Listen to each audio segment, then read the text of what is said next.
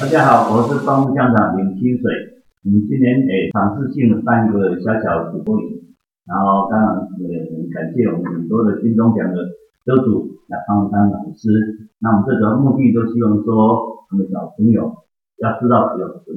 有自信心，不要说你我们乡下还是点村民啊，有有点有点自信心。你的最主要让我们知道说，经过虽然不一定不一定会当主播，可是至少你有尝试过。怎么去也去跟口才，怎么了解口才，怎么去编辑，怎么去也应对人际关系，我想这是我们最主要目的。然后看小朋友每个人都兴高采烈的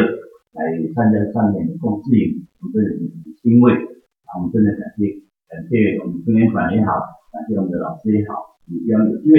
老师会来明年哦来进阶班的开去，那那小朋友真真的是真心啊对自己。书写里面的不管文化也好，文字也好，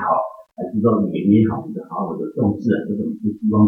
小朋友是我们明天的希望。谢谢，双江香港年轻水。